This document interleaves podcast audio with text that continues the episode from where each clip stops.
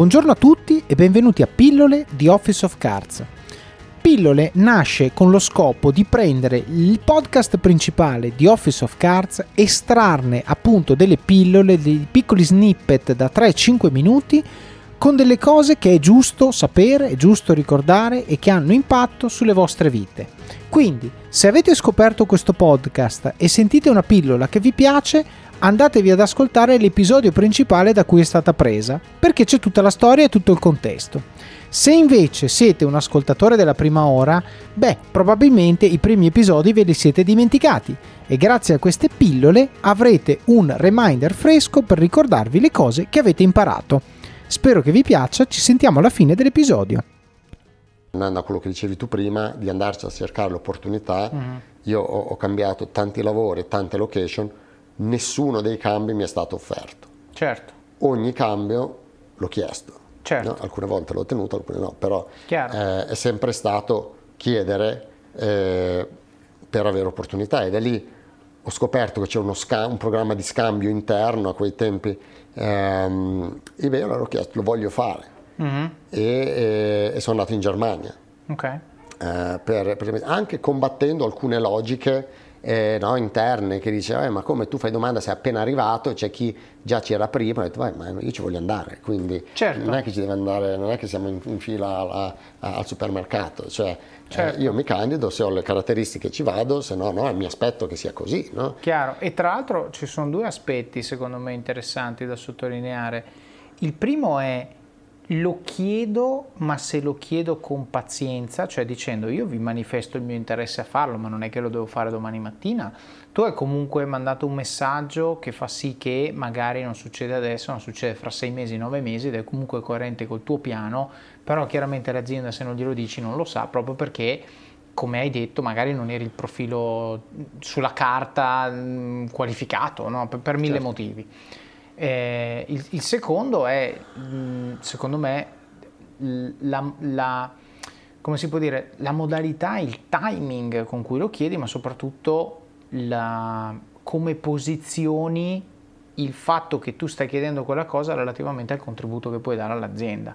No, eh, perché tante volte quando tu chiedi una cosa che la gente non si aspetta, non se l'aspetta perché la vede in un modo ma se certo. tu la vedi in un modo diverso dici guarda che alla fine conviene anche a voi e quindi la cosa può avere senso. Io sono certo nella tua esperienza tu hai avuto di queste situazioni, no? Sempre, continuamente, infatti sono rimasto nell'azienda no, 16 anni fino all'anno scorso eh, eh, perché mi piaceva eh, l'azienda e perché riuscivo a fare quello che volevo. E mi ricordo proprio sul tema che dici tu, una frase che ho detto non so quante volte è a me questa azienda piace, io voglio investire in questa azienda però voglio vedere che l'azienda sta investendo in me. Certo, quello che dicevi anche all'università, do al massimo, pretendo eh, esatto, massimo. Esatto, quindi quando si chiede qualcosa, dici guarda io vorrei questo, certo. sono disposto a investire, fare quello che serve, magari essere flessibile sui tempi, certo. però voglio andare lì e quindi eh, ho fatto questa esperienza in Germania di, di tre mesi prima. Poi è venuto il tema che dicevi del master. Sì mi sono trovato, no? io ho lasciato la consulenza prima di fare il master, spesso in consulenza si fa un, un, po', un, po', di anni, poi si fa il master e poi si torna a livelli più senior, che è quello che avevano fatto i nostri capi, tanti dei nostri, dei nostri capi. E allora lì insomma sono stato un po', un po fortunato, eh, in, ho cominciato a pensare a questa cosa del master perché ero esposto ad amici o capi che l'avevano fatto. Che lo stavano fatto. facendo, certo. Quindi un po' la fortuna e un po' anche la fortuna di chiedere ma cosa ne pensi? Te? Cosa, mm. Cos'è stata la tua esperienza nel master? E tutti a quelli che dicono, ah, è stato l'anno, i due anni più belli della mia vita, mm. ho viaggiato, imparato, ho conosciuto gente fantastica, così in maniera rilassata, perché eravamo al bar, magari yeah. a pranzo, così, no? Ah. E io non avevo neanche ancora pensato, no? Certo. Allora, dopo un po', dopo avermelo sentito dire da un sacco di gente così, allora, torno dal mio capo, che era uno di quelli che mi aveva detto così, che aveva fatto il master, e gli ho fatto a sentire, ma visto che è stato così figo, e tutti mi dicono come te sto figo, lo vorrei fare anch'io. E allora lì era difficile per due, no, fa schifo, eh. non dovresti farlo.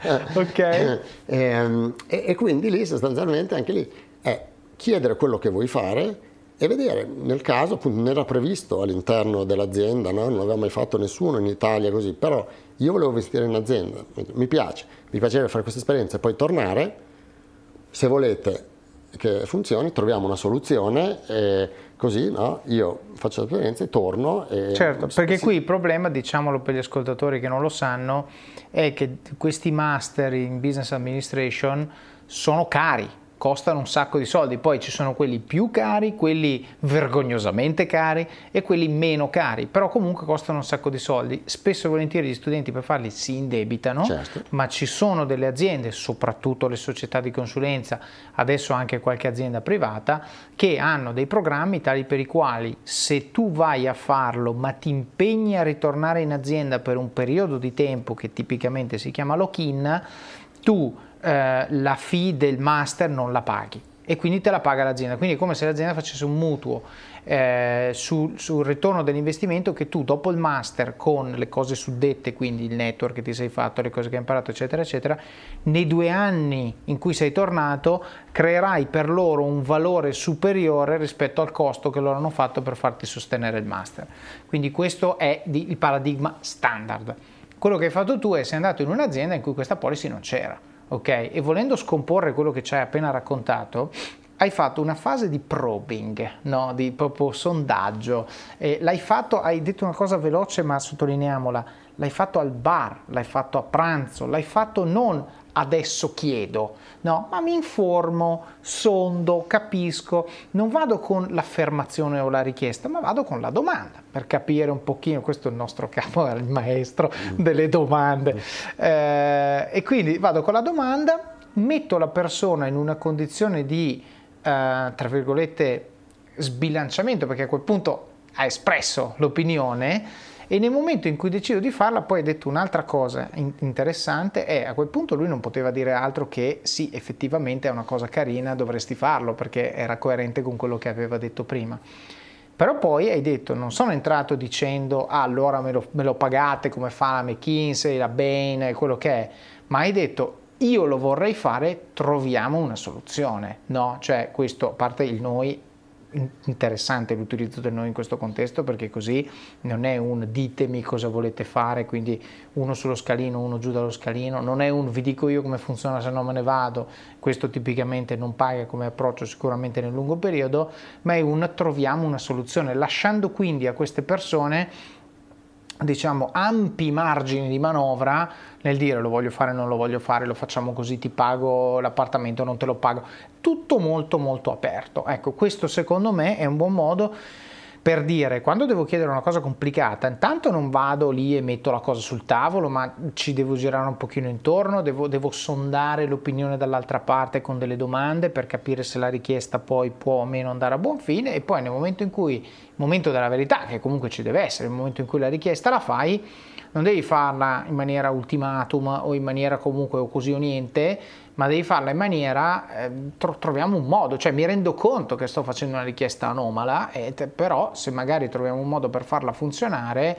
è una cosa che potrebbe dare di nuovo dei benefici per entrambi, non solo per me, giusto? Assolutamente, come dicevi tu, farlo insieme, no? certo. la logica è ok, cerchiamo di arrivare, se c'è, a un obiettivo condiviso, in questo caso era che io andassi a studiare, imparassi cose nuove e poi tornassi e le applicassi in azienda, una volta identificato l'obiettivo condiviso, ok, identifichiamo una soluzione condivisa. Certo. No? Come dicevi tu, non è ok, la società di consulenza lo fa, fatelo uguale. No, noi non lo facciamo. Eh, certo. E quindi insomma si trova nel mezzo, no? Vabbè, certo. fammi vedere che hai un po', eh, vuoi metterci un po' di flessibilità tu, ce la metto anch'io, no? Certo. Quindi nel caso mi ha dato un contributo parziale certo. per, eh, per, andare, che per me è stata una dimostrazione no, di stima, dice ok, lo vogliono fare, non possono fare o comunque non è troppo chiedere quello che fanno in altre situazioni, però a me basta assolutamente certo. come approccio. No? Certo. Altra cosa interessante che hai detto è del mutuo, no? come esempio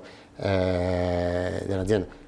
Io truso in un altro esempio. A quel momento della mia vita avevo 27 anni, i miei amici cominciavano a pensare a comprare casa. Mm. E lì, anche lì, solo per condividere un'esperienza, non dire che è una decisione, non, non che sia giusta o sbagliata, ma io sostanzialmente ho deciso invece di fare il mutuo di andare a fare il master. Bene, come avete sentito questa pillola da sola vive, però ovviamente è parte di una storia che abbiamo raccontato nell'episodio principale Vi consiglio quindi di andarlo a sentire per avere tutto il contesto che ci ha portati a dire questa frase e poi soprattutto per sapere come va a finire e cosa succede dopo. Quindi buon ascolto, ci sentiamo alla prossima pillola oppure vi aspetto nel podcast principale di Office of Cards. Alla prossima!